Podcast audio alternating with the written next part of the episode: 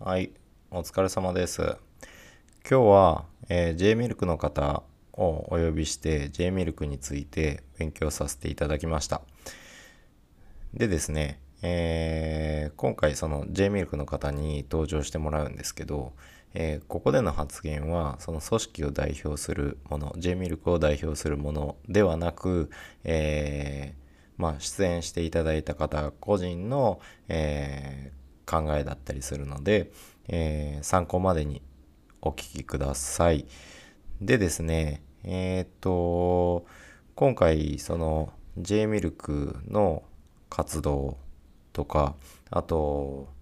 今後ね、私がやってみたいって思ってるようなことについても、えー触れてみてるんですけど、その J ミルクさんの、えー活動 J ミルクってどんな組織っていうような内容だとかあと J ミルクが今後やっていこうとしている、えーなんだろう活動目標っていうような取り組み目標っていうようなものが J ミルクのホームページの方に、えー出ていたのでその辺のリンクは概要欄の方に貼り付けたいなというふうに思いますのでそちらを参考にしながら聞いてもらえると分かりやすいかなというふうに思います。でですね、えーと 登場してもらった方、えー、J ミルクさんの方の、えーなんだ、ズームでつないでお話しさせてもらったんですけど、ちょっと声の方がね、音質が悪いので、聞きにくいかなと思います。なので、イヤホンで聞いてもらえると、聞き取り、聞き取れるかなというふうに思います。ちょっと頑張って聞いてもらえるといいかなと思います。内容はなかなかいいんじゃないかなと思います。あの、J ミルクの活動について漠然としか私は捉えてなかったんですけど、その辺がちょっと鮮明に具体的に見えてきました。はい。で、えーっと、そんな感じですので、はい。それでは本編の方流していきます。どうぞ。100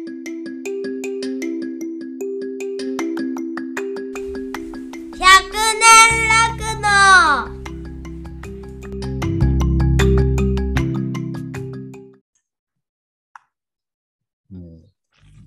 はーい。えーこんにちは。今日は、えーゲストが2人も来てくれています。えー先日の配信で登場してもらった牛の場の原さんと J ミルクの関さん。名前出しちゃって大丈夫でしたかね？あ、大丈夫です。はい。が来てくれています。はい。じゃあ、今日、なんで、えーお二人をお呼びしたかっていうと、まあ、原さんが今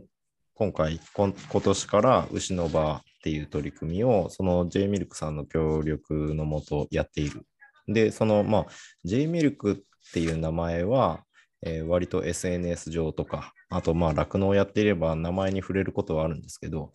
じゃ実際何を具体的にやっている団体なのかっていうのが、ちょっと漠然としたイメージで捉えていたので、そこをちょっとしっかり聞いてみたいなっていうことで、えー今日、関さんをお呼びしました。じゃあ、関さん、ちょっと簡単に自己紹介をしていただいてもいいですか？あはい、どうも、J ミルクの関です。今日はお呼びいただきまして、ありがとうございます。ありがとうございます。えっ、と、私はですね、あの J ミルクに入って、まあ、11年目になるんですけども、あのまあ、そもそも、あの、前の職は、あの、乳業関係の団体で働いてまして、で、まあ、実家、酪農で、まあ、妹妹やってるんですけど、あの、一度帰ったんですけど、ちょっと、あの、いろいろ、あの、福島の原発とか、いろいろあってですね。で、まあ、そういった関係もあって、えーまあ、ご縁があって、またクで採用していただいて、今、あの、まあ輸入送金の、おに関わる仕事をずっとやらせていただいています。うんえうんーまあ、これからですね、アルマさんとお原さんとですね、いろいろお話ししながら、まあ、J メルクのこと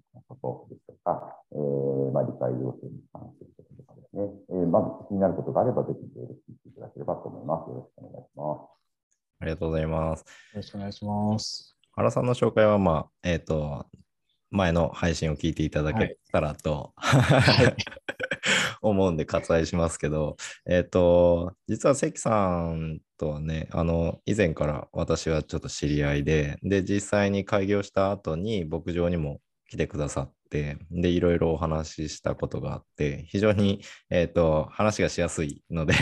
はい、今回来てもらえてよかったです。えっ、と、じゃあ早速なんですけど、はい。もう率直に聞きますが、J ミルクは何をしているんですか？J ミルクはですね、はいえーまずどういう組織かっていうのをちょっと簡単にご紹介させていただくと、あの以前は日本酪農乳業協会という固めな名前だったんですけども、愛称が J ミルクということで、あの一般社団法人 J ミルクという名前で今、あー活動をしています。あの J ミルクはですね、あの生産者の方、あこれは生産者団体が、まあ、会員という形になってますけども、えーまあ、中楽さんとか、全農さん全楽連さんとか、各地の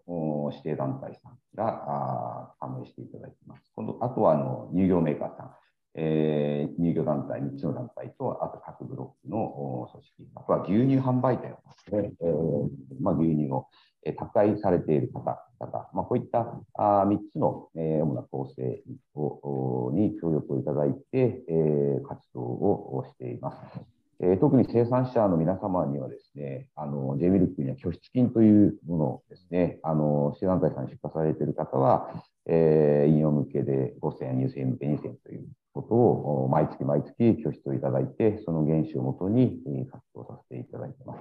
えーまあ、何をしているかというとですね、まあ、酪農乳業の価値ですとか、まあ、牛乳乳製品の価値、まあ、こうしたものを、えーまあ、高めていこうというところ、えーあとはあー酪農乳業ですね、これ、利害関係があるあの2つのということになります。まあ、こういった共通する、ま、課題をですね、まあ、J ミルクの場で、まあ、議論をしながら、えー解決していこうと。まあ、こういったところが主な活動というふうになっています。えー最近では特にあの話題となっているのはね、だいぶ生乳の需要あの需要がこう、まあ、コロナなどでだいぶ緩和してきてしまって、乳製品在庫というのが今、あの非常に話題になっているかと思いますけども、あの J ミルクの方でえー生産者の皆様、乳業者の皆様から、えーお金を頂戴して、脱収入を在庫されている、まあ、こういったものが、まあ、今年度、かなり大きな取り組みになっているかなというふうになるほどですね。えーっと、そうなんですよね。あの、酪農家と乳業との、まあ、間に入ってくれてるような感じですかね。そうで、すね。うんあのまあ、間に入るというか、生産者だけでは解決できないこと、乳業者だけでは解決できないことっていうのを、うん。あのまあ、J ミルクにこう持ち寄っていただいて、まあ、先ほどの、まあ、在庫対策というのも、まあ、それぞれからお金を頂戴してやるというのもありますので、まあ、非常にあの J ミルクは、まあ、それぞれあの参加いただいてますので、まあ、そういったところも、まあ、取り組みやすいところもあるし、というふうには、えーなるほど。そしたら、えーっとですね、えーっとですね。ああ、やっぱ酪農家と乳業って、やっぱはい価格,、価格交渉の話とかで、はい、どうしても、その、はいうん、さっきもちらっと話出ましたけど、互いの利害関係はいはいはい。の関係性がどうしても強く前面に出ちゃうことがあって、本当は、本当は牛乳を売る、飲んでもらうっていうことを考えたら、はい。うん、その利害関係はあれども、はい。最終的には協力していくっていうことがはい。必要なんじゃないかなって思うんですけど、はい。そういったことに対する取り組みとかって、これまでに出てますかね？なんかありますか？えっ、と、J ミルクの方が直接、その価格とかですね、取引に関して、あの、こうしてください、ああしてくださいっていう立場ではありませんので、うんうん。まあ、例えば今回のその牛乳の価格値上げであれば、もちろんこの、まあ、ら情勢理解という部分では生産者団体の皆様が、この酪農家の現状とかっていうのを発信していただいてますので、あの、J ミルクとすると、その牛乳を買っていただくための、まあ、その栄養的な価値ということはもちろんあるんですけども、うんうんうんえーまあ、その牛乳をなぜあの飲む必要があるのかとか、まあ、そういったことをあの分かりやすくさらに消費者に伝えていく、まあ、学校給食でまずななぜ毎日あの牛乳が出ているのかとかですね、まあ、例えばそういったことをあのしっかりあの理解していただくことによって、まあ、値段が上がったとしても、あの牛乳を買ってもらえる、えー乳製品を買っていただける、まあ、こういったあの情報ですね、まあ、価値をあの高めていく、理解していただくということを、まあ、中心に、まあ、やっていく必要があるか。な。まあ、ここはあの特にその価格交渉とかそういうことではなくて、まあ、広報的な、あのーまあ、情報発信といいますか、また後押しをするような活動というものを、まあ、グでやっているというふうにご理解いただけるかなと。そうですね。私もあの J ミルクさんのホームページとか、あの SNS、J ミルクの SNS とかで、えー提供してもらってる情報とか見たら、やっぱりその世の中でちょっと話題になったタイミングで、あの、より細かい、で、えーっと、根拠のあるデータを提供してくれてて、で、しかもそれをポップに分かりやすい形で、えー世の中に投げてくれてるので、これやっぱりすごい、あの、まあ、酪農家もそうですけど、乳業会社にとっても、あの、はい牛乳を売っていくっていう上では、うん、ツールとして、なんかもっともっと目立ってもいいのかなって思うんですけど、はい。はい。し、やっぱ知って使ってもらいたいですよね。そうですね。あの、うん特に J ミルクで今一番あの活用いただいているのが、あの、アンチミルク。まあ、いわゆる、はいはいはいその牛乳飲むとなんか癌になるんじゃないうんあうん。なんかお腹ゴロゴロっていう、まあ、乳糖不対の話題とか、まあ、いろいろありますけども、まあ、そういったことを、まあ、こう悪く言うと、まあ、それなりにいらっしゃるので、うんうんまあ、そういったことに対して、その科学的根拠、まあ、エビデンスを用いて、うん実はそうじゃないんです。あの、実はこういったあの効果があるんですね。まあ、そういった情報をこうしっかり発信していく。まあ、ここはかなり J ミルクの役割としては大きい部分ではないかなというふうには思ってますね。うんうん。やっぱ分からない情報は、あれですもんね、不安を煽りますからね、それをやっぱ正しく理解させてくれるっていうのは、はい。非常に、うん、助かるし、やっぱ酪農家がそれをいちいち調べて、情報をまとめてっていうのは、はい。うん、やっぱり無理があるので、えうん、すごいそこはやっぱ活用していきたいし、ーはい。うん、いいいい情報、いい情報を提供してもらってるなっていう感じがしてました。あはい。りがとで、えーっとですね、ちょっと私の話になるんですけど、うございますえーっと、今、えー私はその公木連っていう酪農の理解醸成活動をやっているはいえー酪農家が体を出して、えー動いて、えー実際に活動している団体に入っているんですけど、はい。はい。やっぱその団体はもう20年が経過しうんてきていて、はいで、えーまあ私が入っても10年ぐらい経ってるんですけど、はいやっぱりやってる活動が、あのーなんだろう、もっと発展していって、より消費者に伝えたいんだけれども、やっぱ毎年毎年結局同じようなことをやっていて、ファンが本当に増えてるのか、まあ増えてるのかもしれないですけど、はい。もっと,、えーと大きな、えー成果を上げたいなっていう風な欲が出てきてるんです。えでー、それを思った時に、やっぱりそのもう一度その牛乳を売るっていうことを考えたら、酪農家が売ってるわけじゃないので、あの乳業の人とか、もっと言ったらはいスーパーのバイヤーさんだとか、はい。えっと、そういった人たちと一緒になって、うんえー消費者に対する理解醸成活動を展開できたら、はい。うん、もっと効果的な、で、今まで見えてこなかった世界が見えてくるんじゃないかなと思って、はい。うん、で、えっ、と、そういった、あの、まあ、これまで関わりの、も、ものの流れとしては めっちゃ関わり強いんですけど、はい。あの、コミュニケーションという点で言ったら、関わりの弱かった乳業の人とかバイヤーの人とかと一緒になって、はい。消費者に対する理解醸成活動を展開する上で、そのはい。J ミルクさんの方で、うん。えー何か協力してもらえるとか、なんかこうしたらいいんじゃないかっていう風な、そのあ間にいるからこそ、いや、もっとこういうことしたらいいのになとか、はい。そういうのってなんか意見としてありますか？そうですね。あの、まあ、公木連さんの活動ですね。まあ、長年やられてて、まあ、うん。理解情勢のほか、おそらくその生産者同士の情報交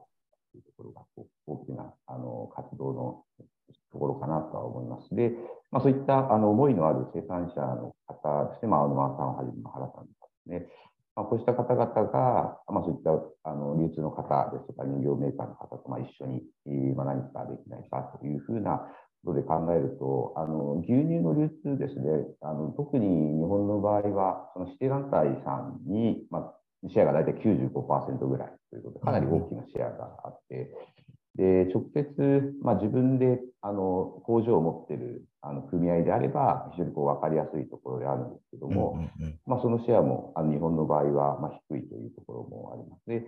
えー、大手メーカーさんのシェアがですね、まあ、大体4割ぐらいになるかと思いますけども、まあ、そういったあその牛乳パックの裏側に見える背景というのが、買ってみて見えるかというと、少し日本の場合は距離が遠いところもあるのかなというふうに考えています。でまあ、そういった取り組みですね、まあ、J ミルクの場合は、その生産者団体の皆様、乳業団体、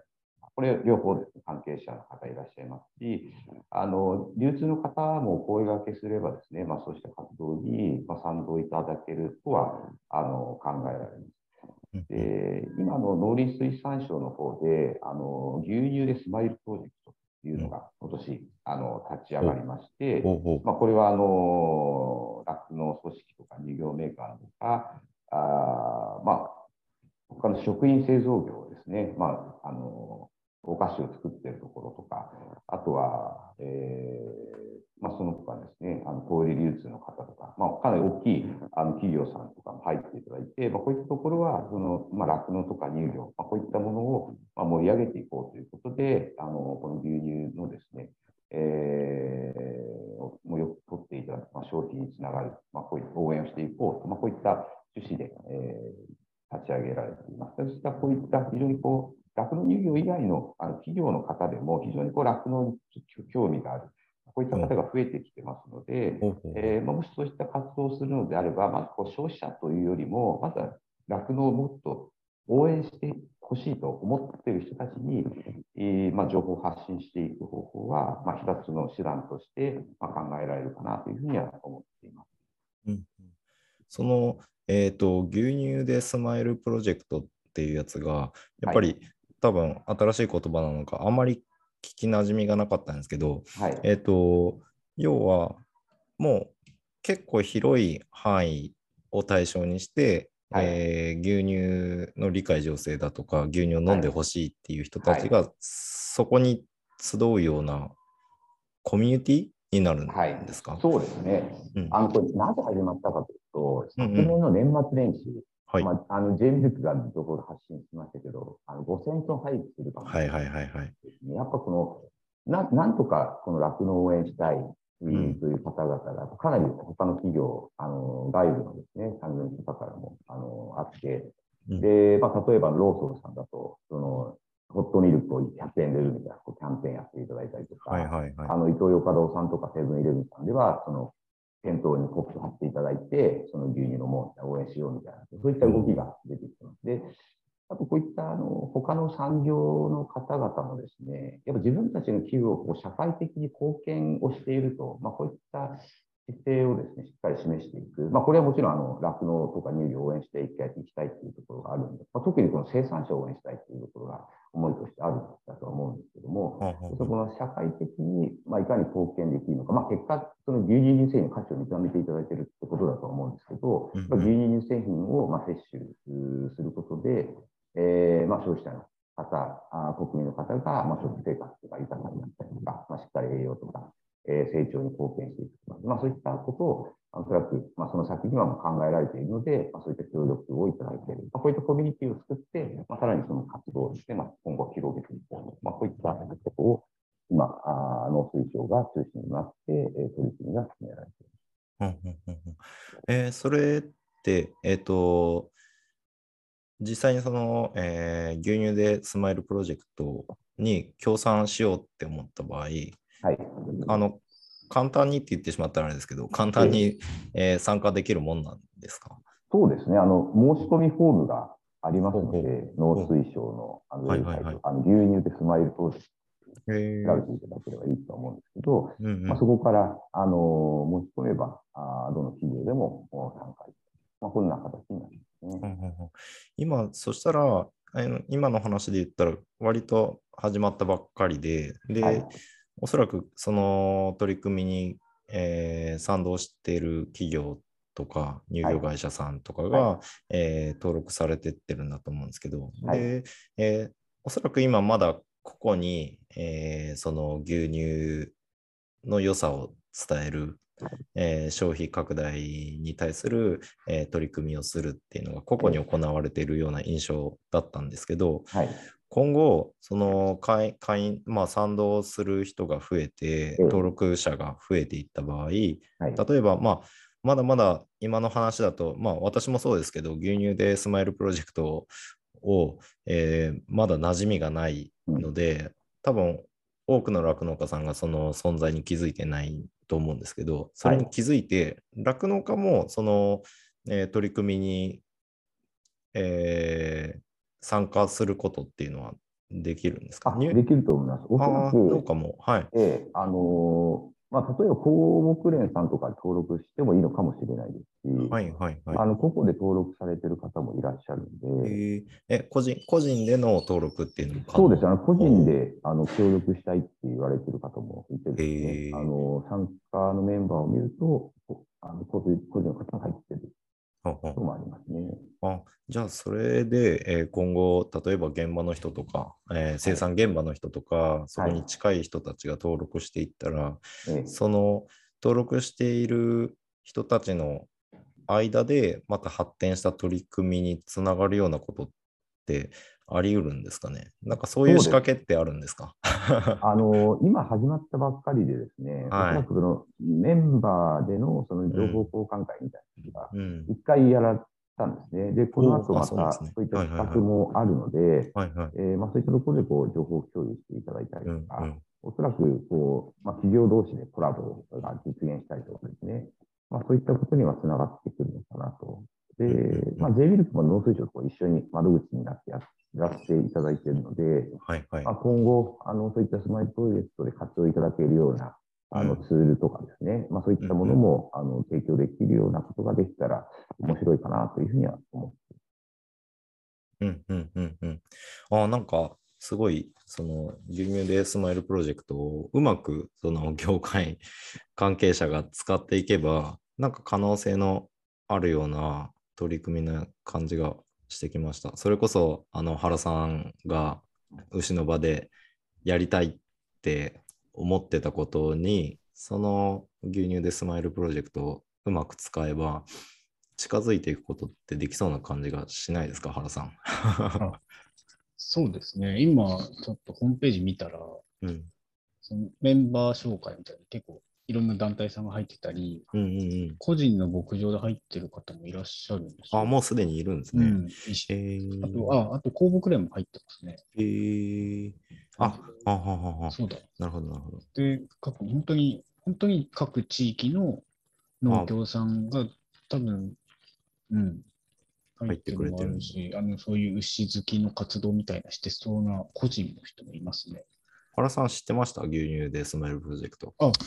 と公牧連さんが入ったよっていうので、ぐらいで。で、うんはい、ぐらいしか知ってなかったんで、はは何をしてるのかがちょっと、なんか似たような活動がまたいろんなところで始まったなぐらいに思っちゃってたんですけど、はいはいはい。そのスマイルプロジェクトが何かをするプロジェクトっていうよりかは、やっぱ本当プラットフォームっていうか、出会いの場そうですね。のイメージなんですかね。だから、うんこの、うん、関係してる人たちと、うん、そう情報交換会の中で何か確かに一緒にやろうとか、今、ううんん少し、うん、発信の仕方をみんなで工夫しませんかとか、そういう話はやりやすいかもしれないですね。うんみんなが、まあ、みんなが牛乳で笑顔になりましょうっていう、まあ、活動なので、うんうんうんうんうん協力してる、ここに参加してる人たちと何かやってみましょうっていうのは面白いかもしれないですね。今今後なんか持ちかけたら、うん、おおな同じ方向向いてる人たちだと思うんで。そうですね。これを牛,、うん牛の場として参加しちゃえばいいのかもしれないですね。ですね活動と。してね。いや、すぐ登録してくださいよ、これ。は はい、ちょっとしておきます。はい。えー、なんか、うん、面白いですね。だからまだまだ多分始まって半年とか、その程度そうですね、6月。からね。あ、6月からなんだ。はいあ、じゃあまだ本当あ、知らなくても無理ないですね。はあはあはあはあ。あ、俺も登録してみようかな。うーん。で、で、そしたら、じゃあ俺も登録してみて、さっき自分が思い描いてたことが、あその個個人の努力じゃないですけど、まあ、個人の働きかけからそういったものにも持ち込めそうな雰囲気がしてきているので、はい、ちょっとしっかり活用させてもらいたいなというふうに思いました。うん、原さん、何か聞いときたいこととかありますか？そうですね。今、うんまあ、お話を聞いてて、その J ミルクさんの、まあ、業界内での立ち位置っていうところが、まあ、その何か取りまとめたりとか、そういうお互いの、うん、なんかそういうのではなくて、はりいろんな情報とか、まあ、海外の情報とか、まあ、科学的な根拠とかをしっかりとしたあの集めた上で、それを皆さんに配信していく、あの伝えていくっていう形なので、あのまあ、今ちょうど、牛乳でスマイルプロジェクトの話も出て、それにも協,、まあ、協賛というか一、一緒にやられてるってことです。ね。事務局的な形で農林水農水産のはい。やってるってことなので、なんかその J ミルクさんが何かを引っ張っていくではなくて、こういう場をいろいろしっかり用意されていて、そこみんながどう使うかっていうのは、うん、情報を受け取った側だったり、そういうのに参加した人たちが、まあ、動きやすいように、そういう環境を整えてくれてるっていうのが、なんか J ミルクさんの形なのかなっていうのが、うん、今思ったんですが、認識的にはそんな感じですかね。そうですね。あの、プラットフォームはこういった形で、あの、農水省さんの発案で、まあ、J ミルクは来たのに、一緒にご協力させていただいているっていうような形になります。で、これからやっぱり動いていくためには、やっぱ街ではなくて、やっぱ先ほどありました、その、まあ、コンテンツをある程度、あの、一緒に使っていただけるようなものですとか、まあ、店頭で、えー PR できるものとかで、まあ、いろんなことは、あの、これから考えなければいけないところだとは思うので、まあ、そういったことはおそらく今後メンバーの方から、まあ、いろんなニュースを聞いたりとか、あーということで、えーやっていくのかなというふうに思います。あと、あの、ここでですね、あのーまあ、商品にこのロゴマークをつけて、あのこのプロジェクトメンバーで消費拡大に協力してますといった企業、の PR としても、まあ、活用いただけるところだとは思いますので、なので、まあ、おそらく企業の方もその生産者とこう直接というか、まあ、こういったプロジェクトを通じて、あの、つながれるという、つながることはまあ期待されているところでもあるのかなというふうには思いますので、まあ、上手にあの活用いただくことによって、活動の幅も広げられるのではないかなというふうにはあ考えられますね。やっぱりそのね実際に取り組んでいる人がちゃんと活動するっていうことに勝る理解情勢はないと思うのでうん。やっぱ、うん、現場は大変だし乳業の方も大変かもしれないけどやっぱそれぞれに、えー取り組む。でそのサポートとか関係性をより良くするための仕掛けっていうのにはすごい関わってもらえてるなと思うのでやっぱそれその、うん、J ミルクの存在とあのなんだろう活動の内容っていうのをやっぱ今一度しっかり理解して使っていくっていうことをそれぞれまあ団体酪農現場もそうだし乳業の方もそうだし、うん、しっかり使っていくっていうことでせっかくお金出してるんでね。あの、はい。もう皆さんのがスポンサーですので、我々が、ね、皆様からいただいた要望となどについてはもう全力であのうん。お答えしていこうと思いますし、うん。あのもっともっとあのデメリットを上手に使っていただくことで、はいはいまあ、皆様にも、まあ、お役に立てるえーことができるのではないかなというふうには思いますね。うんうん。はい。どんどん使っていきます。はい。今後、今後、はい。いっぱい使っていきたいなと思いました。はい。じゃあ、こんな感じでいいですかね。なんか聞き残したこと、喋り残したことは、今日の段階でありますか？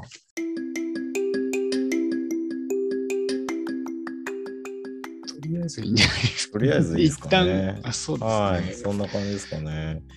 うんうんうんうん。じゃあ、えっ、と、今日は、今日、今日はありがとうございます。あのね、あの忙しい中、まあ、情情勢もずっと厳しい中で、はいこうこういった時間を取ってもらうのも非常におこがましい感じはあったんですけど、はい非常に勉強になりました。はいこれ上手にちょっとは発信させては発信していきたいなと思うんで、ですね。はい。あの、うん。一つだけあの J ミルクからお伝えおはいはいはいお知らせ。はいお伝えぜひぜひ。J うん。ミルクの取り組みとして、おそらく今後、あの酪農乳業でもこう非常に重要なポイントになってくるのが、今 SDGs という言葉が非常に話題になってますけど、うん。まあ、SDGs は、まあ、どちらかというと国連が作った枠組みですけど、まあ、それにこだわらず、うんやっぱこの100年酪農っていうね、青山さんのテーマにいただいて、将来、子どもたちが、孫たちが、酪農をやっていく環境っていうのは、やっぱこう我々作っていかないといけないんだと思うんですね。で今まではとにかくこう規模を拡大して消費が増えて、右肩上がりの時代から人口が減少して、えーまあ、今後、日本の食をどうするのかということを考えなければいけない、今、ターニングポイントになっているんだと思います。まあ、J ビルクはもうそういったところもまあ考えながら、その持続可能な酪農乳業を目指すための取り組みというのはもう始めて今3年目ぐらいなんですけど、結構いろんな壁にぶち当たっているというところはあるんですが、はい。今あの乳業メーカーさんがお金出していただいて、まあ、その持続可能な取り組みを支援していこう。今、例えば、あのまあ、これ女性事業になるんですけども、その経営継承される方への支援とか、うんうんうん。あの牧場研修に行かれて行かれる方のその受け入れ農家への支援、これ、青沼さん、去年ご活動いたはいだいたと思うんですけど。活用させていただいてますね。あはのまあ、そういったその将来につなぐためにこうこう何かこう J ミルクが起点となって生産者の方、乳業メーカーの方と一緒になって今あの取り組みを始めているところで今後やっぱこう話題になってくるのはやはりこの温室効果ガスですね。GHG 牛の場合はそのメタンガスを消化管から排出量みたいにして、まあ、日本の方はまだまだそこまで意識が、まあ、高くないっていうのはありますけども、まあ、今後そういった話題も出てきます。で、まあ、農水省の方で指針これから出てくるかと思いますけど、アニマルウェルフェアへの対応。うんでこれ非常にこの生産者の方に、まあ、そういった話を聞いてが聞くとですね、こうすごくあの負担感が出てきてしまうようなこともあるんじゃないかとは思うんですが、まあ、これはあのまあ、あなたになんか取り組んでいただくということよりも、い今、あの生産者の皆さんも、やっぱり持続可能な取り組みに関する。ですね、まあ、個別個別に聞けばいろんな取り組みされていることなんだと思うんですけど、まあ、そういったことをしっかりこう J ミルクとしてもあの発信してまいりたいと思いますし、また新たな課題が出てくれば、まあ、少しこういったご提案をさせていただきつつ、まあ、こう日本の酪農乳業がこう将来に向かってあの取り組みをしています、まあ、こういった活動をしています。ことをやっぱ正しく理解していただく必要もあるのだと思います。こういったことがあの、まあ、先ほどの理解情勢のところにも出てきますけども、あのこれからあの製品価格が転嫁された場合、酪農乳業何やってるんですか？と言われた場合、今こういった取り組みを全くやってませんということでは、なかなか理解が得られないんだと思うんですね。ですので、そうした活動ですね、あの一時的には、あの少しこう、前、まあ、ちょっと将来的すぎるので、まあ、具体的にま考えづらいところあるんだと思いますけども、まあ、こういったもし先を見ながら、まあ、世界の情勢も考えながらですね、まあ、こういった取り組みをあの進めていかなければいけないかなというふうに考えていますので、ぜひ、あのまあ、今後ですね、20年後、30年後、この酪農を支えるこの青沼さんとか原さんとか、まあね、あの100年酪農でゲストいただいて若い生産者の方々が、やっぱり未来ですね、この将来展望のあるこの業界、酪農業界、乳業業界になるような取り組みを進めていきたいと思っていますので、ぜひあの J ミルクのですね、あの活動にもぜひ注目いただいて、えーはいぜひどんどんご意見いただきながら、まあ、こういったことも必要なんじゃないか、こんなことできないかみたいなご提案もいただければありがたいなというふうに考えています。ありがとうございます。あ本当にあの、ね、生産を伸ばすっていうのは 売り上げを伸ばせるので酪農家としても現場はやっぱ取り組みやすいうんかったんですけどやっぱ今の時代になって言われるように中身が問われ始めている。ただその牛乳の売り値っていうのはやっぱり上げにくいっていう中でどうその質を当然投資は必要になってくるっていう中で、うん。うん、質を上げていくかっていうのは本当多分壁だと思うんですよ。はい。どうどうアプローチしていくかなっていうのはやっぱ現場としてもすごい、うん、そこは、うんま、迷うっていうかか課題に感じる部分なのでやっぱそれはいろんなところからアイデアを出しながら、うん、だし最終的にはやっぱり価格に転嫁するっていうことはしていかないと、はいうん、お金が湧いて出てくるわけではないので、そうでうん。うん、って言ったらやっぱうん、そうなんでしょうね。あの、乳業全体、酪農全体、業界全体が、うん、今こそくっついて、一体となってやっていくっていうところに、やっぱ J ミルクさんの存在っていうのは非常に大きいと思うので、うん。やっぱり、うん。この J ミルクさんっていうのを認知して、で、勉強して、しっかり使っていくっていうのが、はい。今日すごい、うん、必要になって、今後必要になってくるなっていうので、うん、勉強させてもらいました。ありがとうございました。使い倒していただければ。はい、使い倒します。はい、じゃあ、そんな感じで、原さんも今日ありがとうございました。ありがとうございました。はいまた、また多分呼びます、お二方。はい、その時はよろしくお願いします。楽しい話をできるようにはい。はい。じゃあ、ありがとうございました。ありがとうございました。